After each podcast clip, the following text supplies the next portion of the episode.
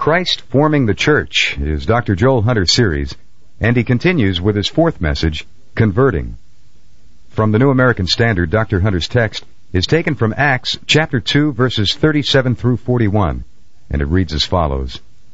Now when they heard this, they were pierced to the heart, and said to Peter and the rest of the apostles, Brethren, what shall we do?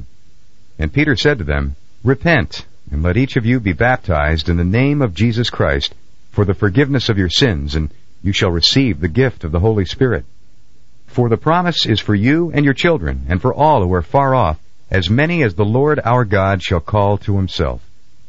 And with many other words he solemnly testified and kept on exhorting them, saying, Be saved from this perverse generation.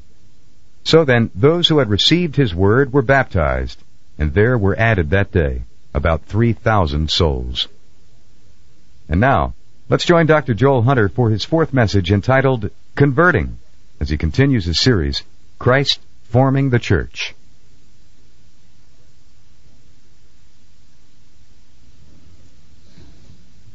Well, if you would turn to the second chapter of Acts, uh, be sure and tape this one. I'm going to go just a little bit different direction this time.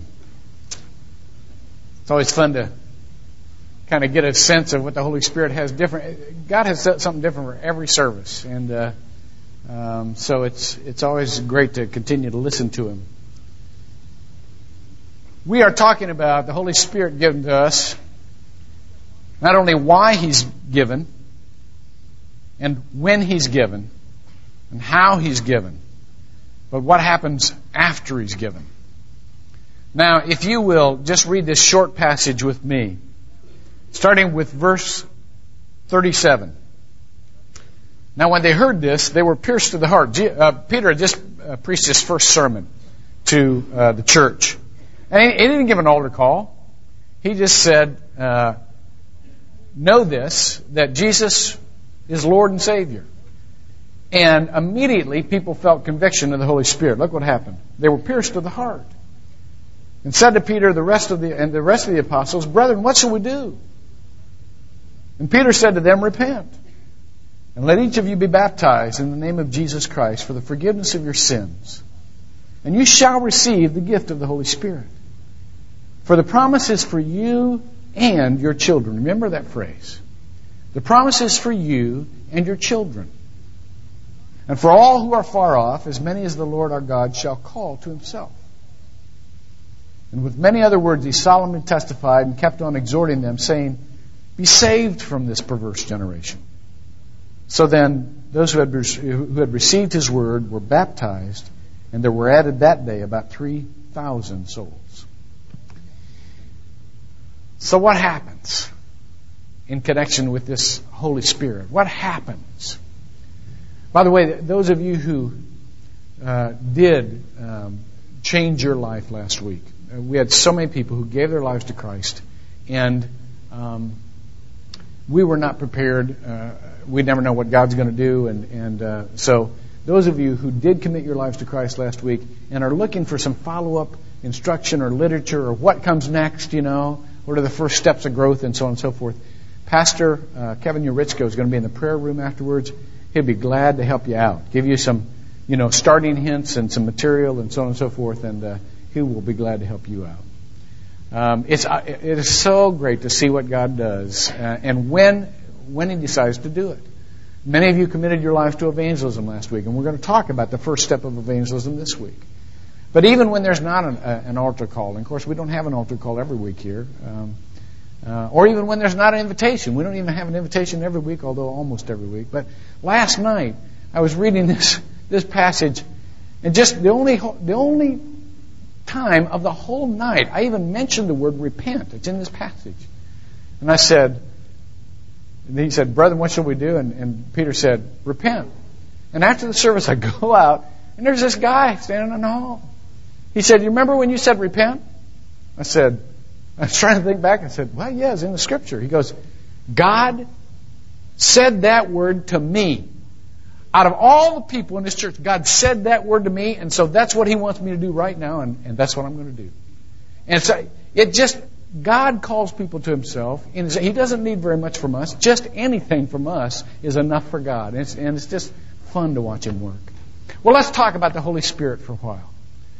Because many people have such a misinterpretation of how the Holy Spirit works and, and why the Holy Spirit was given. Um, Larry Crabb uh, says that from listening to many TV preachers, uh, he gets this picture that the Holy Spirit is given uh, as kind of a, an avenue to the shopping mall of heaven. And, and, and everyone is given a credit card of faith, and you can have practically anything for your life that you want. Well, there is an individual benefit. Of course there is, because God wants us to be healthy. He wants us to be fulfilled. He wants us to be purposeful. But to get the idea that the Holy Spirit is just for us as individuals is very immature and very ridiculous. You know why? Because in the, to paraphrase the words of Jack Nicholson, you can't handle the Holy Spirit. I mean, there's no one, do you understand that to receive all of the resources and power and guidance and anointing that heaven has, when you accept Jesus Christ in your life, you have given, been given the gift of the Holy Spirit. And to receive that and to think that you can even partially use all of those resources just for your own life is ridiculous. I don't know how many of you used to watch I Love Lucy uh, movies, but uh, I used to love to watch uh, her get herself into these fixes and try to get herself out. And uh, and I saw one of those clips not too long ago when they were trying to sell some of her old videos, and and uh, th- there's a clip of her standing uh, working a conveyor belt thing with candy. Did you see that? And here she is, you know, she's gotten a job, and and it's the old bit where where you're, you're, you're doing fine for a while and then something happens and the conveyor belt speeds up. And so she's got all this candy flying by, and she's still, for, for a while, she's trying to do her job, and then she decides she can't do it, so every second one, she's stuffing in her mouth, you know? And then she's got too many in her mouth, you know, and then she's stuffing them down her, you know, and in her pockets, and, and, and there's no way she can, they're flying all over the place eventually. Well, this is a rather irreverent analogy, but let me just say to you, that if it's that way on a conveyor belt of candy, what do you think it's like having all of the resources of heaven poured into your life? It's like taking a drink from a fire hose. I mean, you can't possibly handle all that God has for you. And therefore, what are we to presume? We are to presume that only a fraction of what God has for us do we really need for our own lives. The rest of it is overflow. The rest of it must go into other people's lives. That's why we have a mandate for evangelism. It's not just so that we can populate heaven. I've already told you, God needs very, level, very little to call somebody to heaven. Matter of fact, if God's got a hold of your life, there's nothing you're going to do to escape Him. I mean, you, you better, you better just give up now or you're going to be miserable for the coming years because there's no way you can outrun God. God's arms are not too short, the Bible says. Are my arms too short? And the answer is no. So, so it's not that He depends on us to populate heaven. He uses us to populate heaven. You know, and that's a wonderful privilege. But why in the world would He give us the Holy Spirit? He gives us the Holy Spirit to give to others and by giving it to others, by transferring what He's given, sharing, showing, exemplifying what He's given us in our lives, we grow. We grow. Because there's no way you can get to maturity in Christ alone. And I'll tell you about that in just a little bit, but I, I do want to, to just give you the first step, the first field of evangelism that God has for us in His Word. I want you to look at that verse 39 that immediately comes upon the promise of the Holy Spirit. And look at what Peter connects that promise to. It's not to individuals only, it is to the community of faith and their children. Look at what it says. For the promise is for you and your children. Now, I meant at the beginning of this to really preach evenly through this scripture. And that's why your outlines are as they are. But I want to warn you ahead of time, they are only of limited value. Because as I, as I prayed about this, the Holy Spirit just fixed me on that word children. I mean, He just, He wouldn't let me get off of it. And so, I'm not going to let you get off of it. This is what God is trying to communicate in this verse. And I'll preach the rest of it later on. Bottom line, God is saying that if the believing community, and when He says your children, He's not just talking to the biological parents of children. That certainly is a primary part of the believing community's responsibility. You parents have no excuse for not giving your faith to your own biological children. That is part of your job as a Christian. You don't need to be afraid. You don't need to feel like you don't have the authority. Of course you do. One of the things that that my family always does for me is kind of fill in the gaps where I've left things out of the sermon. And Isaac told me before, and he said, he said, listen, you just left two things out. It's a good sermon, but left two things out. he said, don't let parents off the hook as far as being their kids' friend instead of their kids' authority, their spiritual authority. Kids need a spiritual authority. They need a spiritual mentor. And therefore, yes, if you have biological children in the home right now, or adopted children in the home, whatever you have in your own household, physical household right now, yes, that is your responsibility. That is your field of evangelism. But this is for more than just parents who have children in the house right now. This is for the community of faith. Because see, you, you see, in the community of faith, our children are really our children. They are not just the responsibility. The Bible does not isolate a, a nu- is it nuclear or nuclear? What is it? Which, which one is it? Nuclear? No one, oh, no, none of you know, so it doesn't matter. They don't, they don't isolate just a mom and dad and kids. All right? They always speak of the community faith as related together as a family. So therefore, it's not the total responsibility of that mom and dad and kids, or the mom and kids, or the dad and kids, or whatever your arrangement is. It's not just the responsibility. That, those people are not isolated. And what the scripture is saying is that the promise is to you and your children. You know what the scripture has in mind? The scripture has in mind the long history of the community of faith and our responsibility to make sure that we have transferred the faith to our children as a community. From the very beginning of time, there has been a war from Satan on our children. That can be read in Genesis 3:15. God predicts to the serpent, who's a representative of Satan, and I will put enmity between your seed and the seed of the woman. Enmity is a literally in Hebrew it's a blood feud.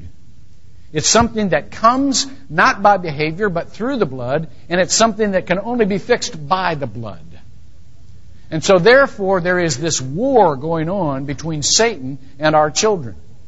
And it carries all the way through the book. You can read it uh, in, in Revelation 12, uh, where it talks about the dragon who is there when the woman has her child in order to devour her child. All through the book, there is war on our children. All through the book, there is a, a, a a desire to separate the generations. All through the book, there is a, there is a passing on of sin. The, the, sins of the father are visited on the children under the third and fourth generation. There is a linkage of sin, but there's also Satan trying to separate the parents from the children and the community, the, the, the, the, the religious, um, um, or I hate that word religious, the, the spiritual authority from the, from the um, uh, children who will be the beneficiaries of that, of that spiritual teaching. As a matter of fact, that's why a good part of the things go wrong in the land that go wrong. You know, look at the, look at the last verse in the Old Testament, very last verse. And it says exactly this. I will, I will read this to you. This is Malachi chapter 4, verses, I'll read 5 and 6. This is the Lord talking. Behold, I am going to send you Elijah the prophet before the coming of the great and terrible day of the Lord. Now, this is Elijah is, has a role in in uh, uh, the Old Testament, and one of his roles is to come before the Lord, comes in person, and to do something in way of preparation. And look what he's doing in way of preparation. And he will restore the hearts of the fathers to their children, and the hearts of the children to their fathers, lest I come and smite the land with a curse. You see the result of the separation of the generations? There is a curse on the land.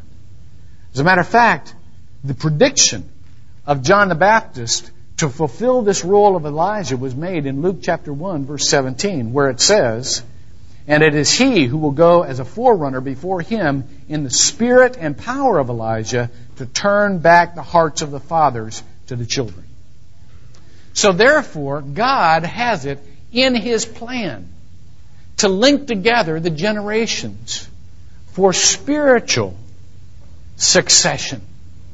So that there is a great deal of spiritual authority and power in the land, and that's how the land gets blessed. Well, one of the reasons that our nation is in such sad shape is because the parents have retired from parenting. And what we have done instead is to give this poor substitute of rights to our children. As a matter of fact, right now, uh, in, in, before the Senate, 50 senators have signed this Senate resolution number 70 to send on to the United Nations that deals with children's rights. Now, please hear me. I want children to have all that they can have. But having all that they can have means not pretending that they have something they don't have. Listen to the trick of this. If we say to children, oh, you've got the right of access to any kind of material you want, and you can say anything you want, and so on and so forth, what we've done as a nation is we have, we have given ourselves the illusion that we have empowered our children.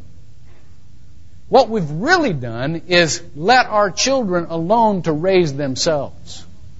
We have just abdicated the responsibility of pouring our lives into our children. Why? Because now we can say, oh, they have legal rights. If something goes wrong with in their life, they, they have the same rights that all of us do, and therefore I don't need to protect them anymore. I don't need to teach them anymore. The government will take care of them. And so what we have done is we have absolutely left them on their own. There is an Old Testament verse, Proverbs 29, verse 15, and this is what it says. The rod and reproof give wisdom. In other words, when you're giving attention to your child, when you are correcting them, when you're pouring your life into them, that gives them wisdom.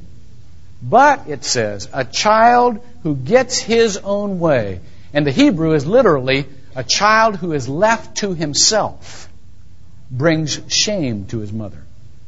And that's exactly what we're doing. When we say, you know what, I'm not sure I want to take authority and raise my kid. I, am not sure I want to, I, I, you know, I, I hate conflict and, and I've got my own life and, and maybe if I live my own life and they can see the example of my own life, I won't have to face what they're going through. I'll just give them rights. What we've just done is left them orphans. And so, church, I'm calling on all of us to take back that responsibility. To understand that it is our job to train our kids. And to train them not just as individual families, but as a church. To pour our lives into them. You know, it's so curious to me that one of the lowest jobs on the totem pole apparently around the church is Sunday school teacher. That boggles my mind. That is the place of the most power in this church. You understand that? A Sunday school teacher has access to a kid's life at his most formative, impressionable stage. By the time you get to me, it's usually too late. I'm just trying to, you know, do the fine tuning here. But, but a kid, you know, why in the world would people not want to take at least a turn? Why wouldn't we have people standing in line wanting to help out with the kids? Why would we not have people standing in line wanting to do nursery duty? Hold those babies in your arms and pray for them while they're sleeping? Oh man, what a ministry. Or, or, or teach these kids. You know what? If you haven't got any kids yet, but you plan on having someday, some someday, why wouldn't you want to practice on somebody else's kids before you got some of your own? You're going to transfer faith all of a sudden on your. Man, I'd practice if I were you. If, if, if you already have kids and you say, oh man, church is my one place to get away from kids, what does that say to your kids? Oh man, what a message that is. And wouldn't it be good to, to gather a group of kids so that you could get some perspective? You know, every once in a while, you know?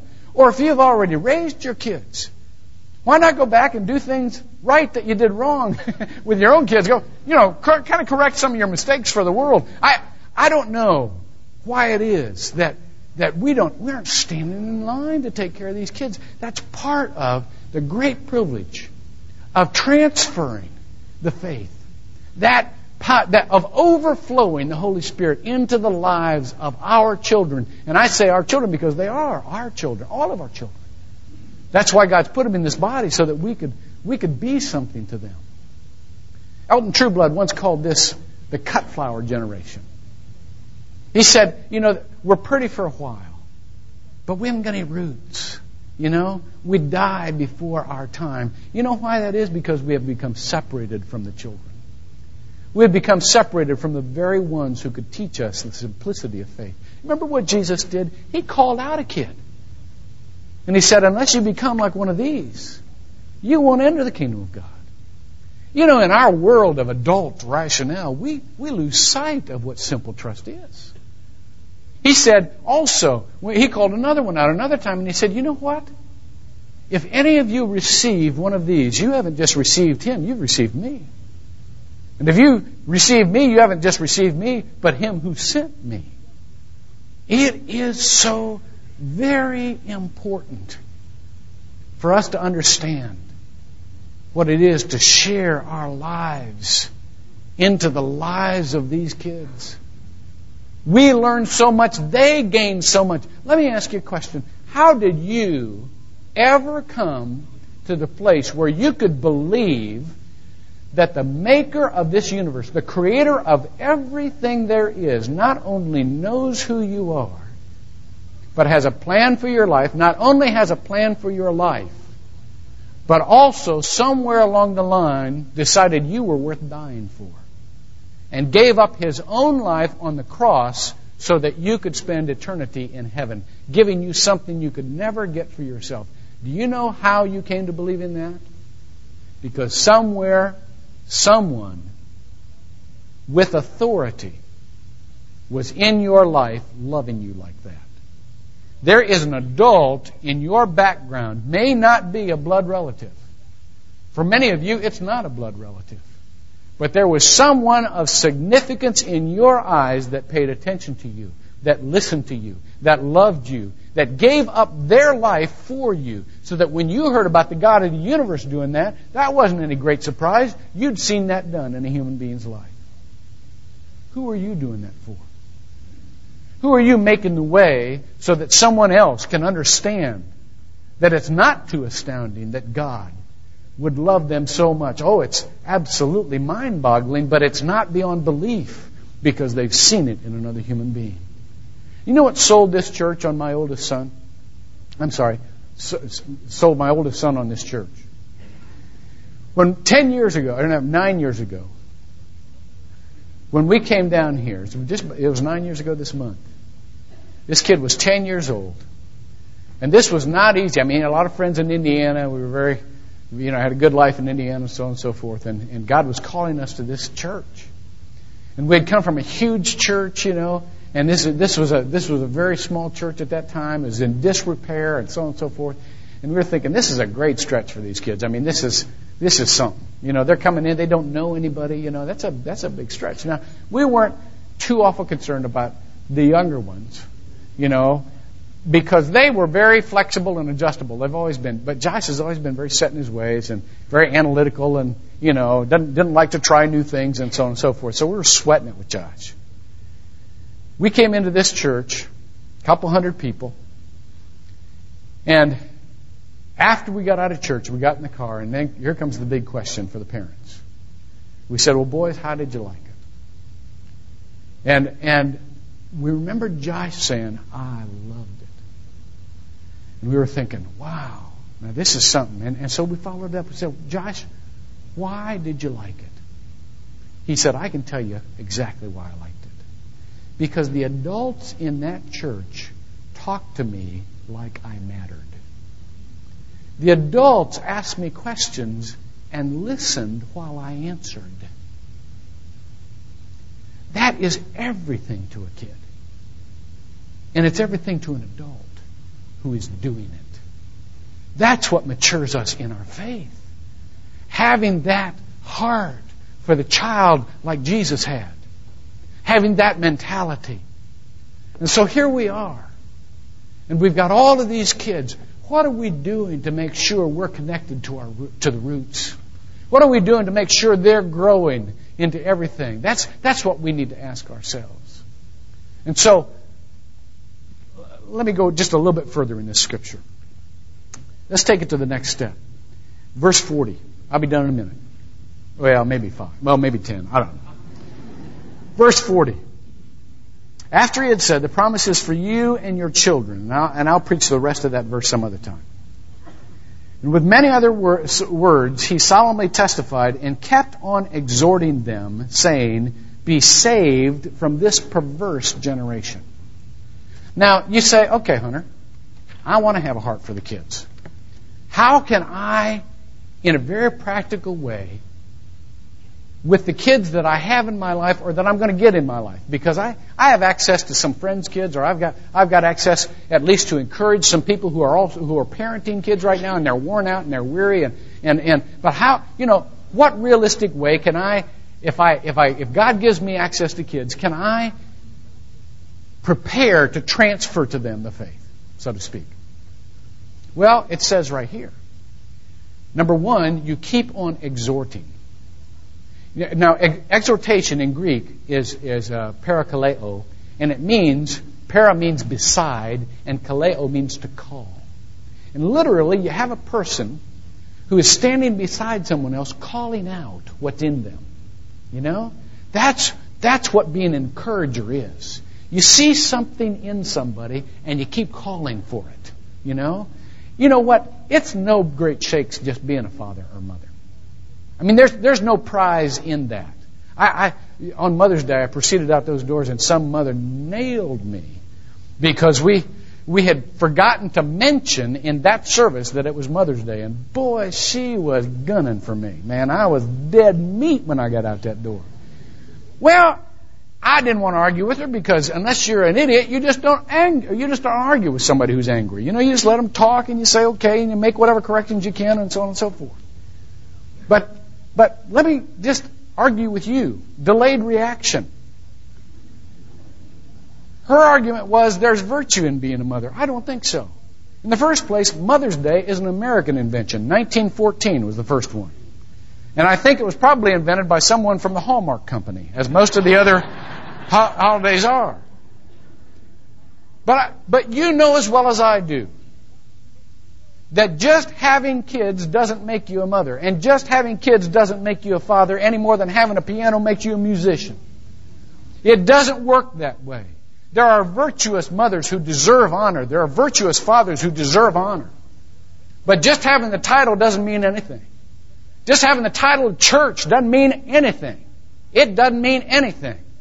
What matters is you're standing there calling out of them what God's put into them and encouraging them and how should we call?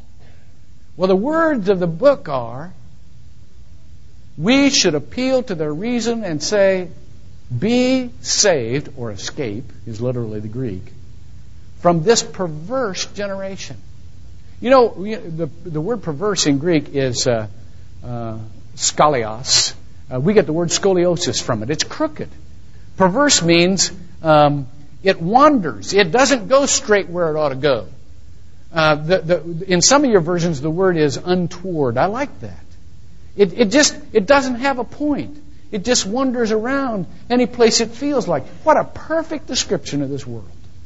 There is no point to life out there. I don't care how many thrills and chills you treat yourself to out, out there, there's no point. And our kids can see that. One of the main uh, lines of conversation that we've had with our kids is it's a stupid way to live.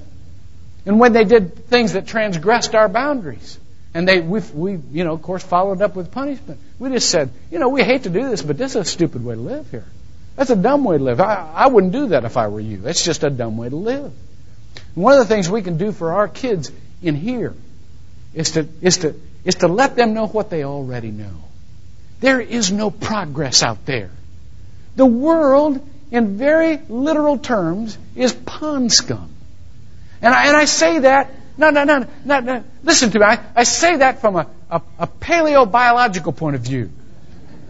Let me explain to you. Let me explain to you.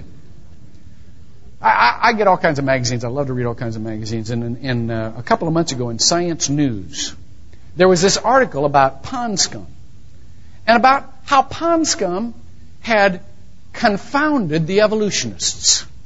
And, and those who, uh, there's, there's two groups of, of evolutionists. One is the Darwinian evolution, evolutionist that says everything that is alive makes progress. And, and, and there is the, uh, uh, uh um, what is that uh, word, equilibria? Um, um, what is the word? It means sudden. It means a starting. Huh? Spontaneous. Hey, Isaac, go ahead and get my. Uh, it's on uh, my uh, uh, notebook. It's on. It's on my. It's on the little refrigerator in the. You know, I, I've got to get this. This will drive me crazy, and it'll drive all you crazy if you don't. If you don't get what this word is. But it's a, uh, it's a no. It's on that little refrigerator in the worship room right there. Uh, anyhow, so there's this. There's this uh, evolutionary evolutionist, and then there's this. Uh, thanks. Thanks, Isaac. I know it like I know my own name. Where is it? Punctuated equilibria. Yeah, thanks. Punctuate. Now that's the other thing.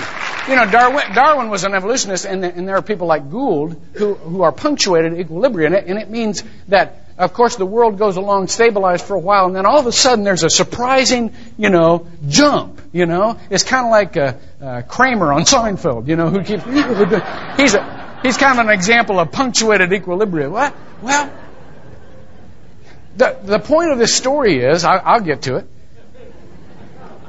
That as far back as they can calculate, and they can they think they can calculate like three billion years there's been absolutely no change in pond scum. Pond scum is pond scum.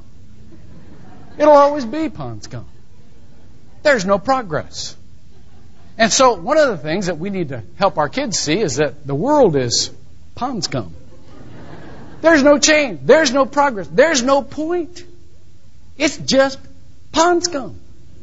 Now, one of the things that we need to let them know is that the world and things that are like the world, even the church, remain the same and are pond scum. Now, we don't, we aren't too shocked when we see stupid things in the world and things that are totally immoral and, and trying to pass themselves off as, as, you know, making sense.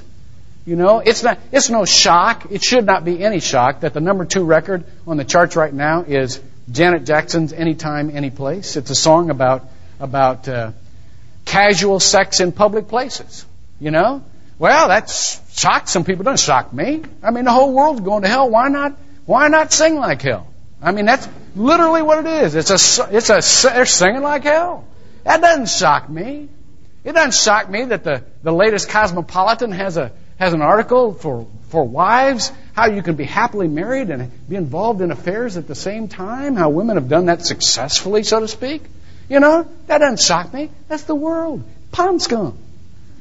It doesn't, it doesn't even shock me that, that churches are becoming so much like the world that you can hardly tell the difference. Churches that, that do not receive the Holy Spirit and, and, and share the Holy Spirit, you can't tell the difference. You know, that there, there's a, a, a, a study, survey done in, in, Northwestern University a couple of months ago that uh, went to the kids in certain mainline churches and the kids in the community trying to figure out the difference between their sexual behavior. They couldn't figure out any difference. There wasn't any difference. How discouraging is that? Well, the church has taken a look and decided to live like pond scum. They're, they're, one of the major denominations, I won't tell you which one, just had their annual meeting.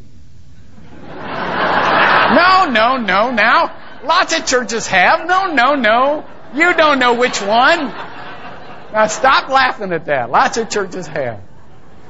It's not what you're thinking. But there was a proposal. Listen to this proposal. Can you believe this? I feel like Kramer. There, there was a proposal that said, let's make a resolution that we think it's the right thing to do, that if you're a single, that you would be abstinent sexually, and if you are married, that we believe fidelity in marriage is the right thing. It failed. They wouldn't pass it. Because there were too many people who thought it was too harsh and judgmental and unfair.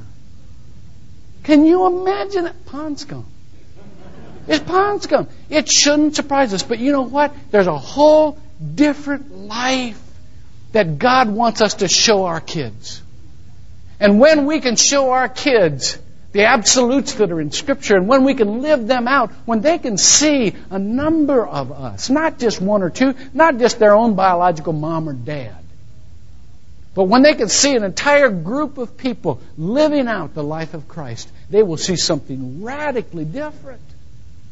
That's why, you know, I, I am so excited about what's happening at Northland. I'm so excited about the prospect uh, of, of you know, maybe someday we're going to have a place together where we can just every once in a while get out of the world, get out of its pace, and have this retreat center. We can just go hang around together.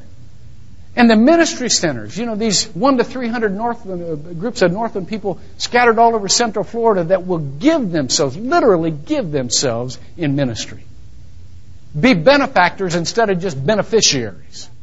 And that's why you go there. You go there to serve. You don't go there to get.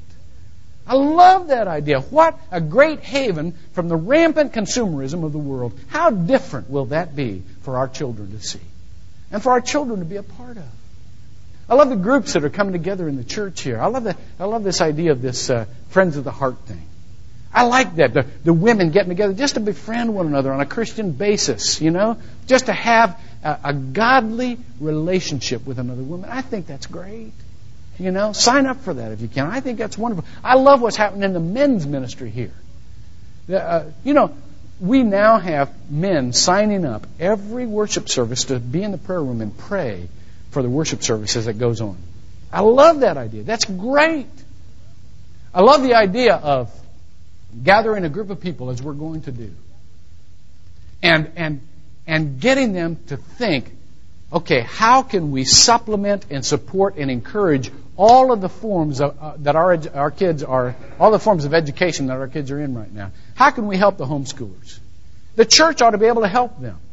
How can we help the kids in Christian education? Private schools. They ought to be able to help. We ought to be able to help them. How can we help the kids in public schools? How can we find ways to, to build faith, build the faith into those kids? and not put all of the onus on those school systems, but the church take its full responsibility and do it. You know, we're talking about that right now. I love that.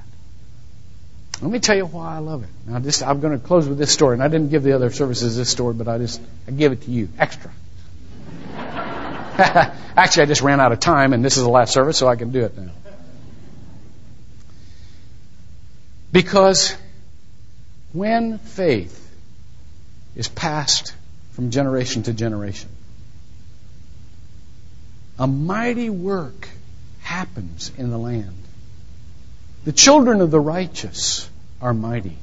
Th- those aren't my words. Those are the words of Psalm 112, verse 2. It says this How blessed is the man, this is verse 1. How blessed is the man who fears the Lord, who greatly delights in his commandments. His descendants will be mighty on earth. The generation of the upright will be blessed. God wants that. He wants that for our kids. He wants that for our land. Because what will happen if, if the Lord tarries, if He doesn't come back real quick, is that there'll be a, a whole different society within the society. Pond scum will always be pond scum. And, and I don't say that about people. People are valuable. And we need always to respect people. But the mentality of the world will always be pond scum. But we can literally build a group of people who love and depend on one another and who lead a radically different life. We can because that's what God has given us to do. Some of you remember Okinawa in World War II. Most of you remember Okinawa from the from the from the picture or the statue of those guys putting up that flag, you know, on Okinawa. You remember that what an important battle that was and what a bloody battle it was.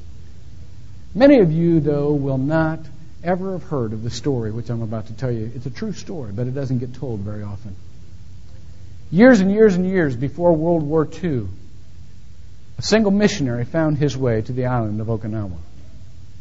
Spent his life on that island trying to tell people about Jesus. And he was an absolute, utter failure. Except for two old guys. Well, they weren't old at the time, but, but, but they were just two guys who believed in this Jesus and accepted this Jesus into their hearts, and they received the gift of the Holy Spirit. When this missionary died, he just left a Bible and two old guys. I'm sorry, two guys.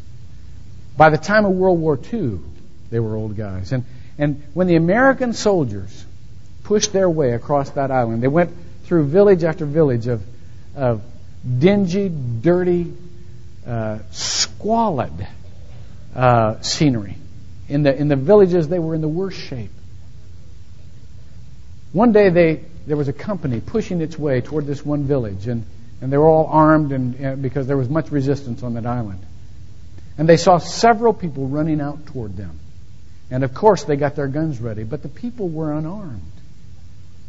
And they stopped before the American soldiers and they began shouting something. And finally, a translator got up there and translated, and they were shouting, Welcome in the name of Jesus Christ. Well, they didn't know what to make of it. Especially this one old war hardened sergeant that was, that was leading this group of guys, you know. So carefully they went into the town. Immediately upon entering that village, they noticed the difference. Things were clean, they were well kept, people were polite, you know. There was a different expression on their face. They began to ask what had happened here. And these villagers, in a very short time, told them the story about these two men, now old men, that had become leading citizens of that community and bequeathed to the generations of that community the faith in the Lord Jesus Christ. The sergeant looked around and he said, Wait a minute. He wasn't a believer. He said, Let me get this straight. All of this came from one Bible and two old guys that wanted to be like Jesus Christ? They all nodded their heads. He turned to his company and he said, Boys, we've been using the wrong weapons. Pray with me. God, thank you for the generations that will come after us. If the Lord tarries, if we have time left on this earth, God, I pray that you will give us all the will and the desire and the passion to transfer to our children, the children of the faith community, what you've given us. God, give us the Holy Spirit together in the same proportion so that it might be transferred to these children, so that we might overflow and they might look to this community that is different from all of the rest of the world. To this community who, who loves each other and depends on one another. To this community that is more like a, a family than just friends. To this community that loves you with their whole heart and soul and mind and strength. God, thank you. Give us the vision. and give us the energy and the effort for the kids. We pray in Jesus' name. Amen.